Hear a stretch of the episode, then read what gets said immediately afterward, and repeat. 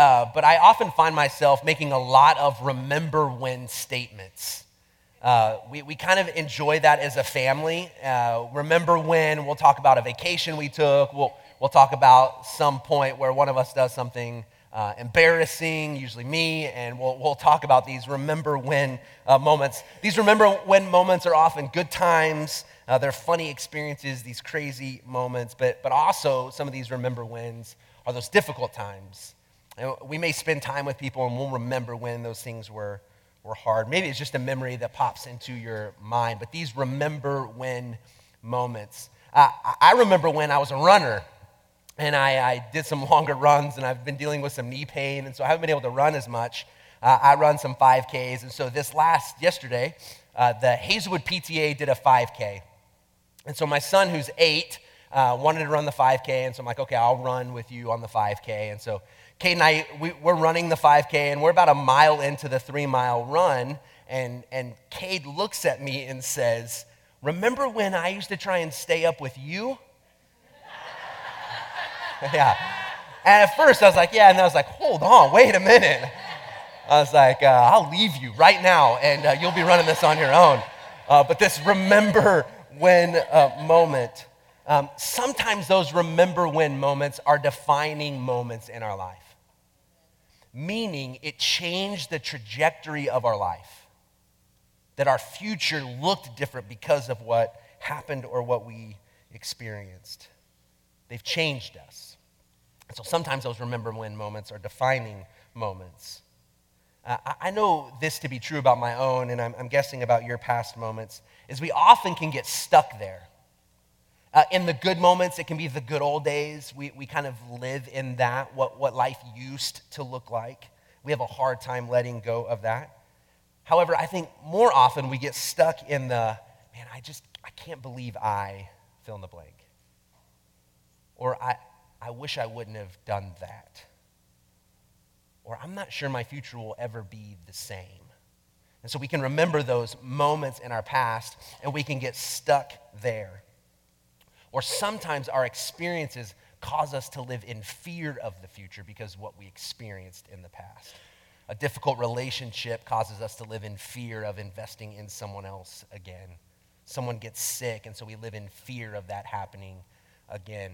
Uh, we went to the Valley of Flowers yesterday into the carnival, and there's one ride at the carnival. I beg my daughter specifically not to, uh, to ride. I don't know if you've seen it. It's called the Extreme Ride. Here's a, a picture of it. I'm not sure why anyone would ride it, um, but uh, about two years ago in Ohio, this exact ride had an accident.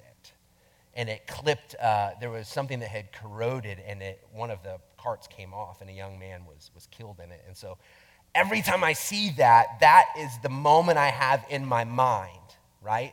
This thing has probably run hundreds, if not thousands of times, but I stand at the foot of this ride, and all I can think of is that moment. I've seen it, I've seen the video of it happening. And so I've begged my daughter, just you can ride anything else, just don't ride that ride. I live in fear of what could happen.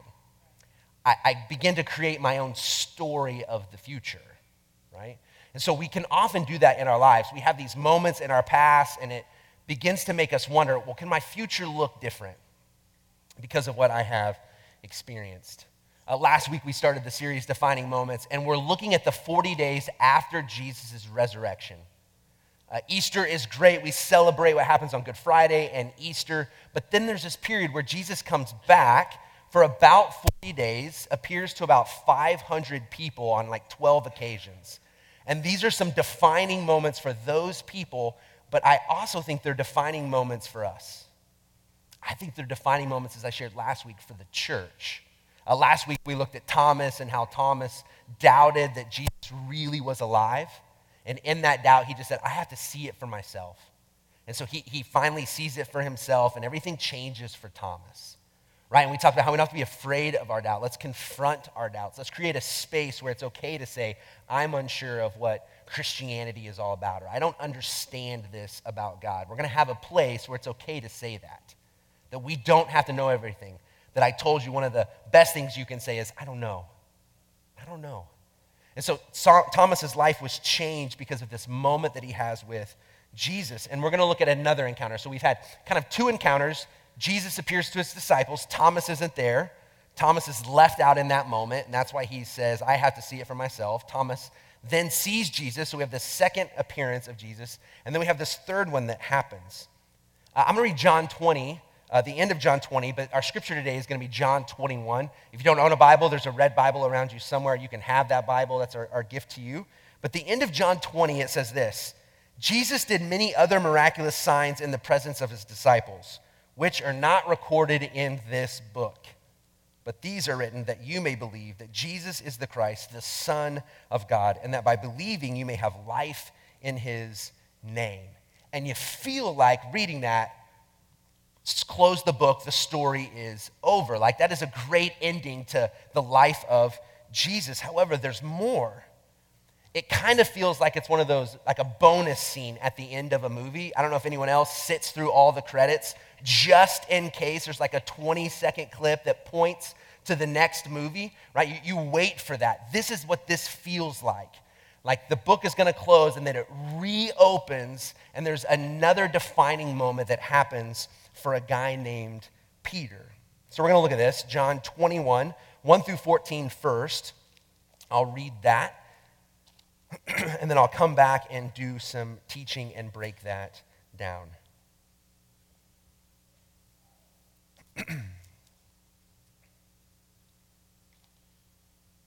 says this Afterward, Jesus appeared again to his disciples by the Sea of Tiberias. It happened this way Simon Peter, Thomas, called Didymus, who we heard about last week, Nathanael from Cana in Galilee, the sons of Zebedee, and two other disciples were together. Just real quick, I always think it's funny when I read stuff like this. It almost feels like there's this list of importance, and I feel sorry for the guys at the end, right? You have these names, where they're from, who their fathers are, and then there's just these two other guys who happen to be there uh, also. Okay, verse, that's just me. Verse 3 says this I'm going out to fish, Simon Peter told them. And they said, We'll go with you. So they went out and got into the boat, but that night they caught nothing. Early in the morning, Jesus stood on the shore, but the disciples did not realize that it was Jesus. And he called out to them, Friends, haven't you any fish? No, they answered. He said, Throw your net on the right side of the boat, and you will find some when they did, they were unable to haul the net in because of the large number of fish. Then the disciples, whom Jesus loved, said to Peter, It is the Lord. As soon as Simon Peter heard him say, It is the Lord, he wrapped his outer garment around him, for he had taken it off, and jumped into the water. The other disciples followed in the boat, towing the net full of fish, for they were not far from shore, about a hundred yards. When they landed, they saw a fire of burning coals there with fish on it and some bread. Jesus said to them, Bring some of the fish you have just caught. Simon Peter climbed aboard and dragged the net ashore. It was full of large fish, 153. But even with so many, the net was not torn. Jesus said to them, Come and have breakfast. None of the disciples dared ask him, Who are you? They knew it was the Lord. Jesus came, took the bread, and gave it to them, and did the same with the fish. This was now the third time Jesus appeared to his disciples after he was raised from the dead. All right, so we have Peter, who I feel like is kind of stuck in this moment. Uh, Peter was prominent in the Gospels, the story of Jesus. Uh, Peter was kind of one of the main characters. We, we see Peter doing all kinds of things. Uh, and then we see at the end of Jesus' life, before he goes to a cross, Peter denies even knowing Jesus. Jesus actually tells Peter that you're going to deny me three times. And Peter says, There's no way. Jesus tells him, You, you are. And Peter weeps. Peter weeps over this. Now, he's not with Jesus when he's accused. He's not with Jesus when he's beaten almost to death. He's not with Jesus as Jesus goes to the cross. Really, Peter is nowhere to be found. He's not around. So he's extremely prominent early. We don't see him at the end of Jesus' life. And then as Jesus has come back, there isn't much interaction that we've seen yet. Jesus appears kind of says, Hey, I'm really alive. And then Jesus leaves, and we're not sure what happens. We're not sure the timing between Jesus with Thomas and the disciples, and then there's kind of nothing. But Peter is just stuck in this moment. what I think has happened for Peter is Peter is playing in his mind his remember when moment. And for him, he remembers Jesus needing him, wanting him to be with him, and Peter denying even that he knew him. And so for Peter, Peter sees that Jesus is alive, but there's no reconciliation, there's no restoration for Peter. He's living in this moment of maybe even humiliation, of regret. He's feeling ashamed, he's embarrassed. He had failed Jesus. And in his mind, he's thinking, I'm assuming, that this was a huge mistake. Not, not just something he did wrong, but, but has this separated him from Jesus? Is this separated him from his purpose that Jesus had given him? Peter decides to go back to what he was doing before he encountered Jesus for the first time. See, Peter grew up not good enough to go to the right schools. Uh, Peter couldn't get into the Jewish uh, schools to become a rabbi. So Peter learned from his father what it meant to be a fisherman. So Peter's future was going to be in fishing until he has this experience with Jesus when Jesus calls him out of that and says, I have something different for you. But I think Peter is in this moment where he's still unaware that there's still a chance to live into his purpose. I think Peter believes that, that his moment of doing what God has called him to do is gone. See, he goes back to fishing. This is what he knew. This is what was comfortable. This is what he thought was his future, anyways. And so he's just going to go back to doing what he was doing before, even though Jesus had clearly given Peter a purpose. And it was a huge one, like in a really important purpose. He told Peter, I'm going to build my church on you that you are going to be one of the main reasons that the movement that Jesus was starting is going to spread. It is going to be built on you, Peter. And then he says, even the church, even the gates of hell will not prevail against it. That's pretty significant. I mean, if if that is what Jesus is telling me, I'm thinking, okay, I've got to do everything right from this moment on. But Peter didn't. Peter denied Three, once, okay, you know, he makes the mistake once. Three times Peter says, No, I don't know him. I wasn't with him. And so I think Peter's living in this moment of, well, my, my future's over, so I'm just going to go back. I'm just going to go back to what I was doing, anyways. And so they go out to fish and they catch nothing. They catch nothing. Have you ever, I don't know what your life looks like. I don't know if you, as a follower of Jesus, I know not everyone in the room would say they are, but if you are, have you ever slipped back into your before Jesus moments?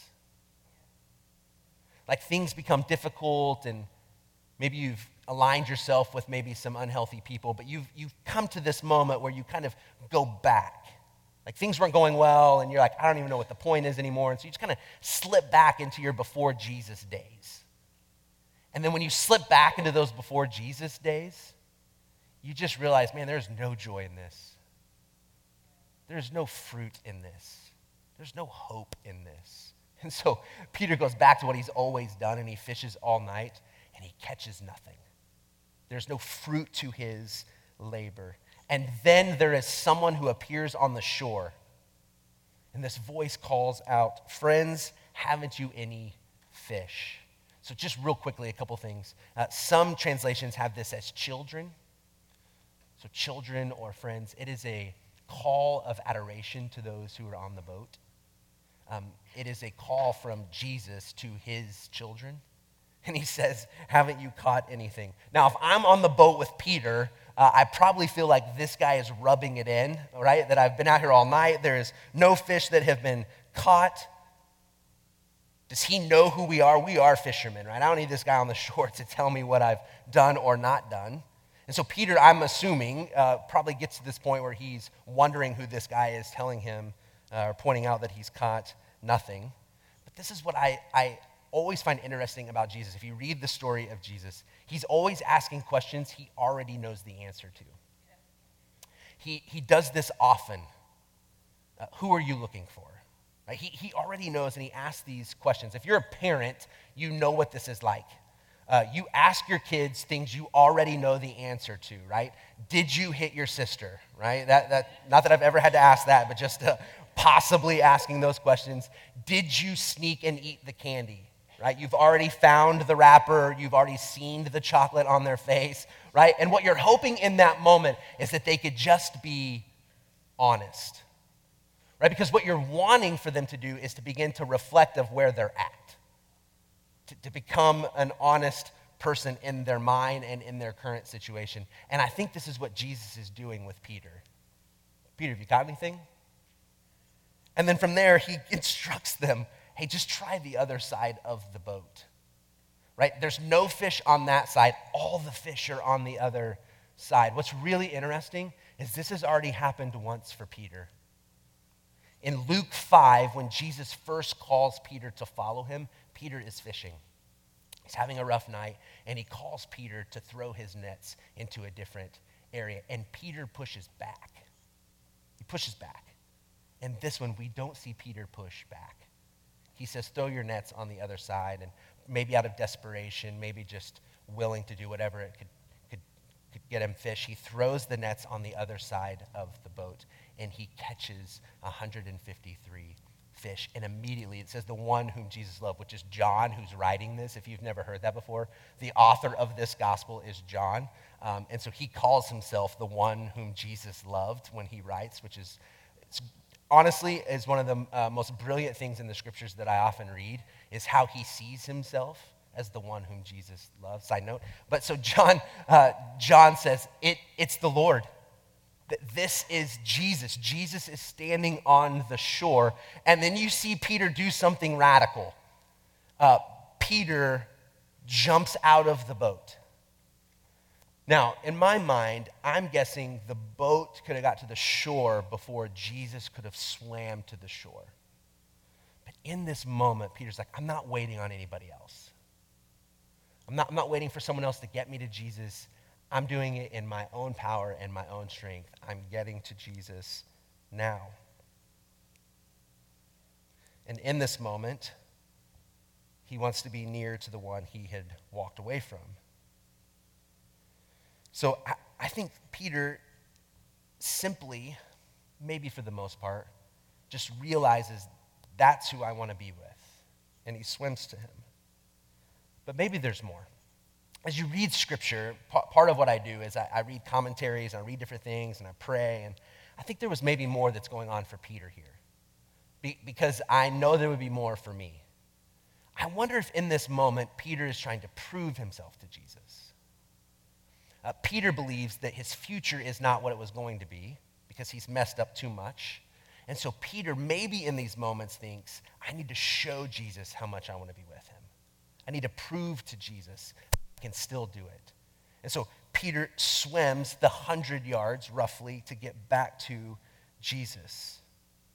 And so I wonder if Peter, in his brokenness and in his regret, his defining moment, when he remembers that he hasn't done so well lately, that he'll just work himself back to Jesus. So even it says that the fish, when Jesus says to go get the fish, I can see Peter pushing the other disciples away, and he goes and gets the net of fish, 153, and he alone drags them back up to Jesus. But this is what I love. When Peter makes it to the shore, Jesus doesn't need his fish. He doesn't need anything that Peter's bringing to him. He gets to the shore, to this fire where fish is already cooking. It's great, Peter, that you swam all this way. It's great, Peter, that you've caught all these fish and you've brought them to me. I, I don't, I don't need it. I just need you. And then there's this invitation. Would you just come and have breakfast with me? Would you just come and be with me? This is so significant in the scriptures, and, and I think in our lives as well, there is something powerful to have a meal with someone. When you invite someone into your home, you're saying, I want to be, I want to be with you. It, it is a sign of saying, I, I want friendship with you. And I would encourage you, just as this could be an action plan, would you just have meals with people? Would you just, you don't have to have a beautiful home or a great home. You don't have to be a good cook. Just call someone else and have them cook for you.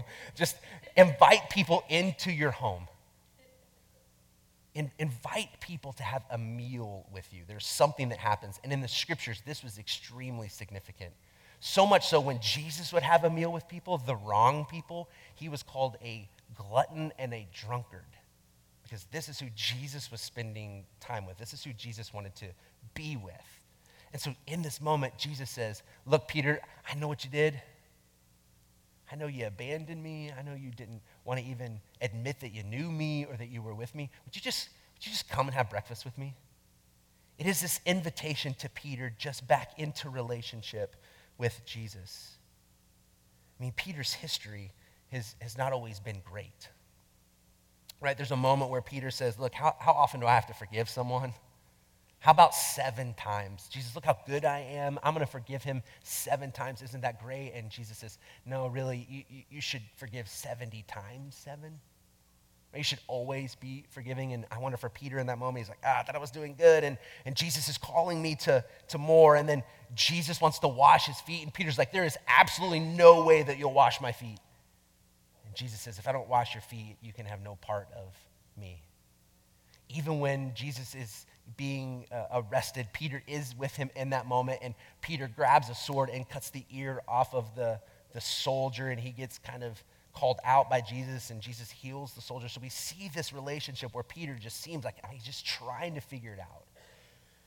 And then trying to figure it all out and trying to work himself always to God, back into relationship with Jesus. Jesus just simply says, Would you just come and have breakfast with me?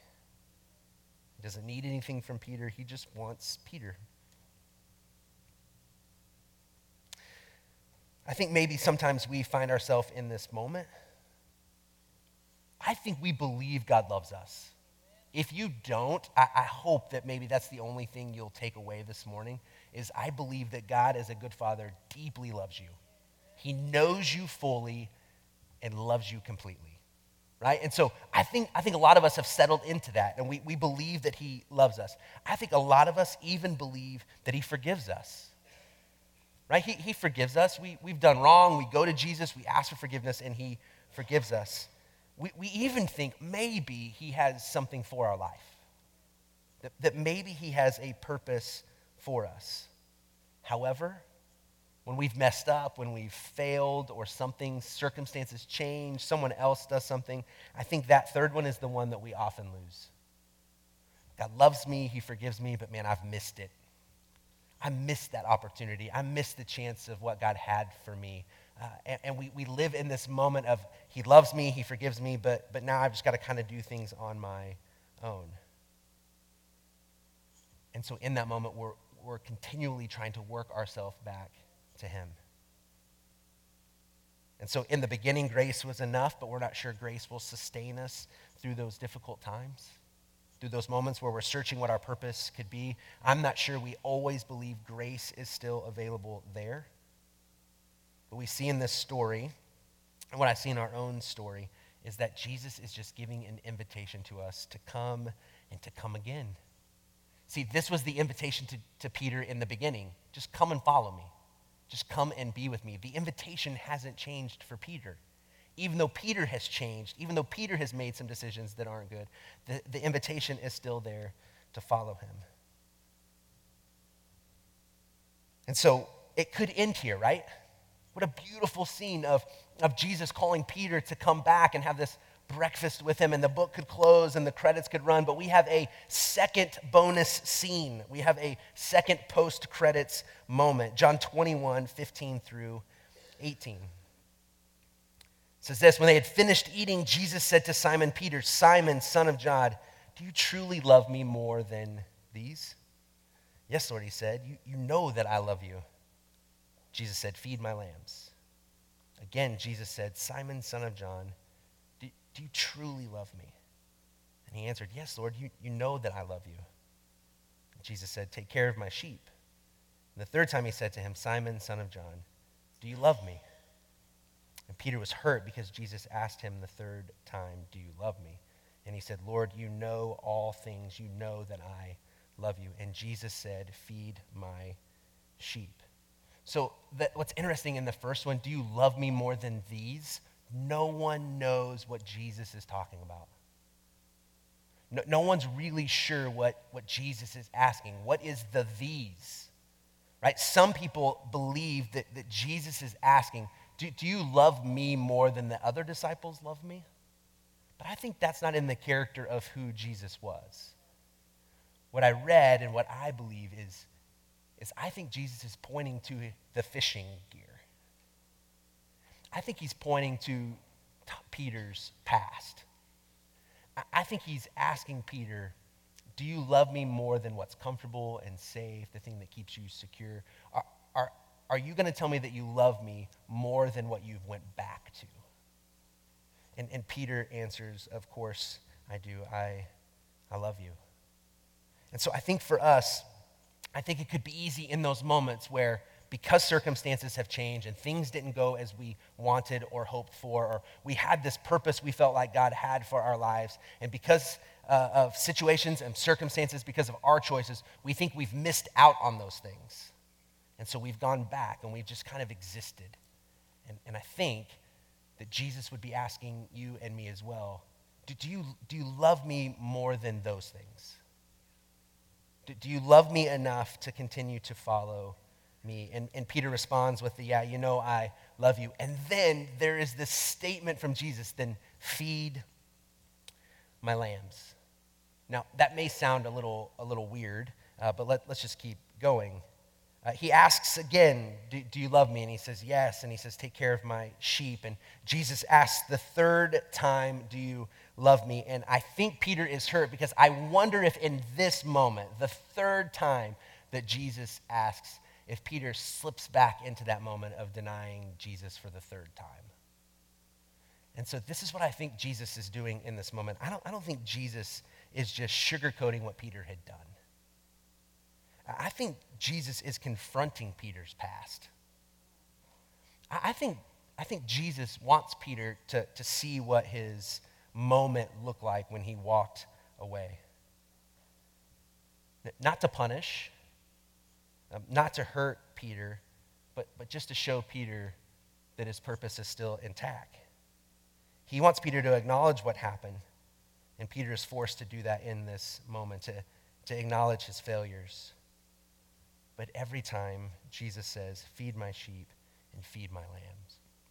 So there's this invitation to have breakfast with Jesus that he makes to Peter an invitation for Peter to be in this personal, close relationship with Jesus. However, we now see it moves to a challenge. Right? There's this invitation to Peter, but then there's this challenge to live into the purpose that, that Jesus had given to him to feed his sheep, to take care of his lambs. So, what he's saying is this word sheep and lambs uh, is a, a word that was taking the, the place of disciples, of the church, of followers of Jesus. So Jesus is telling Peter, What I asked you to do before, I'm still asking you to do now. I, the purpose hasn't changed for your life, Peter. He gave Peter the, the purpose long before any of this happened, and he is doing it again. Kind of the significant moment that you can picture in your mind. Uh, Peter would have denied knowing Jesus around a charcoal fire. Uh, this is the picture as, as Peter is walking. There, there's a, a, fire where people are surrounded, and Jesus walks in, or uh, Peter walks into that moment with this charcoal fire. And if you've ever sat around a fire, you know the smell of, of that.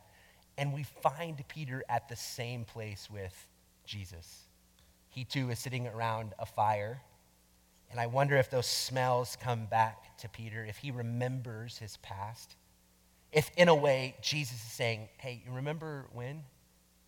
Remember when you didn't want to admit to knowing me? I still love you. I forgive you.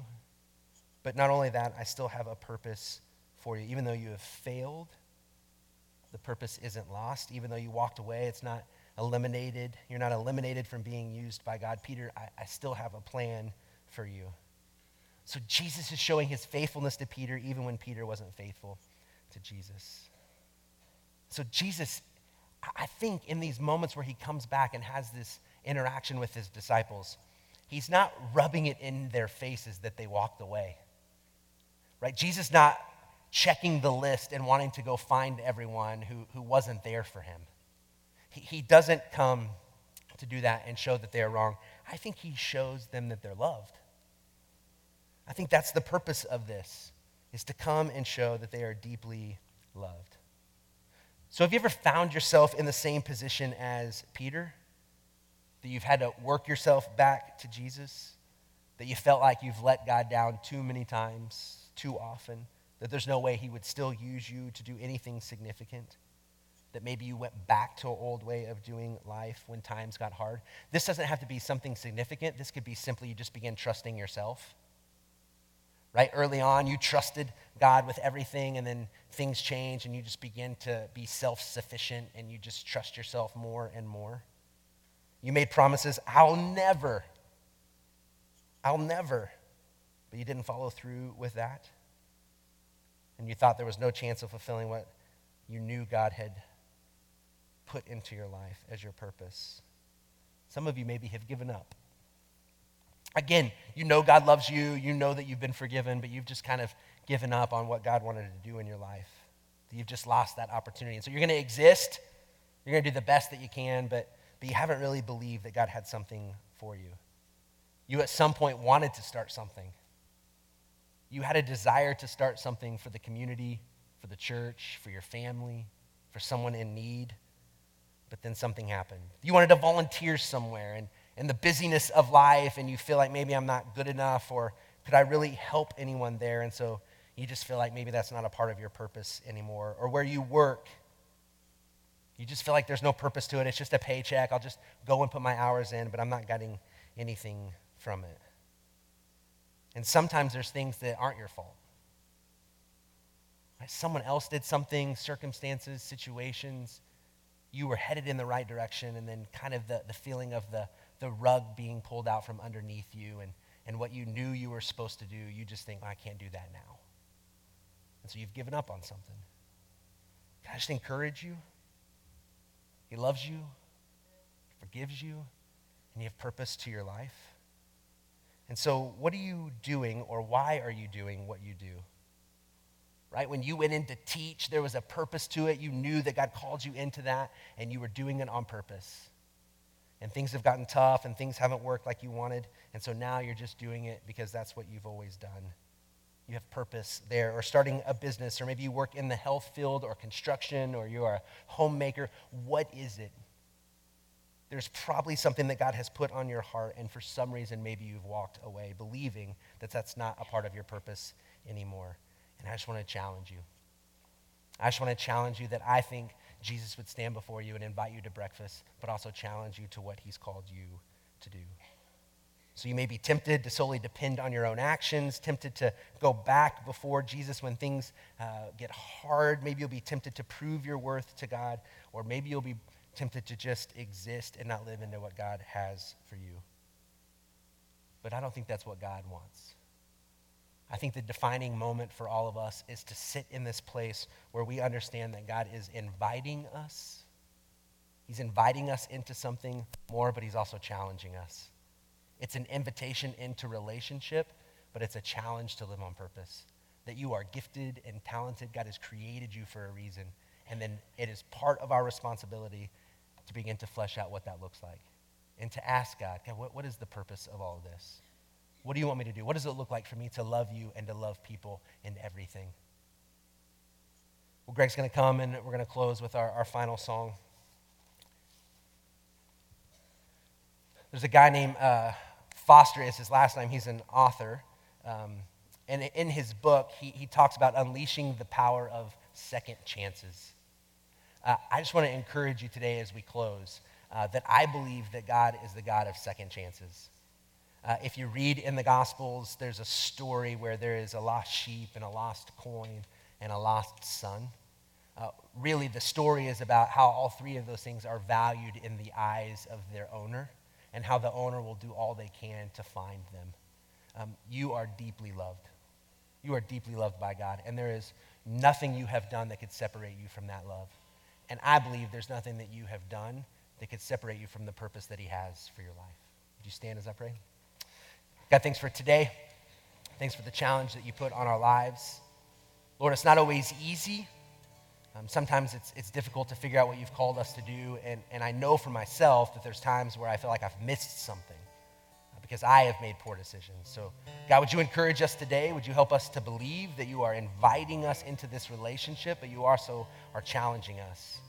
You've called us to something. I believe there are a few uh, people in this room today who have something on their heart or their mind that they know that you've asked them to do. They've thought they've missed that opportunity. And I pray that today, as they walk out of this place, that they be re energized, that they would believe that that promise isn't just something in their past, but it's something that you've called them to. Would you help us to, to see that? Thank you for your love uh, in our lives. I pray that you'd use us. I pray in Jesus' name. Amen.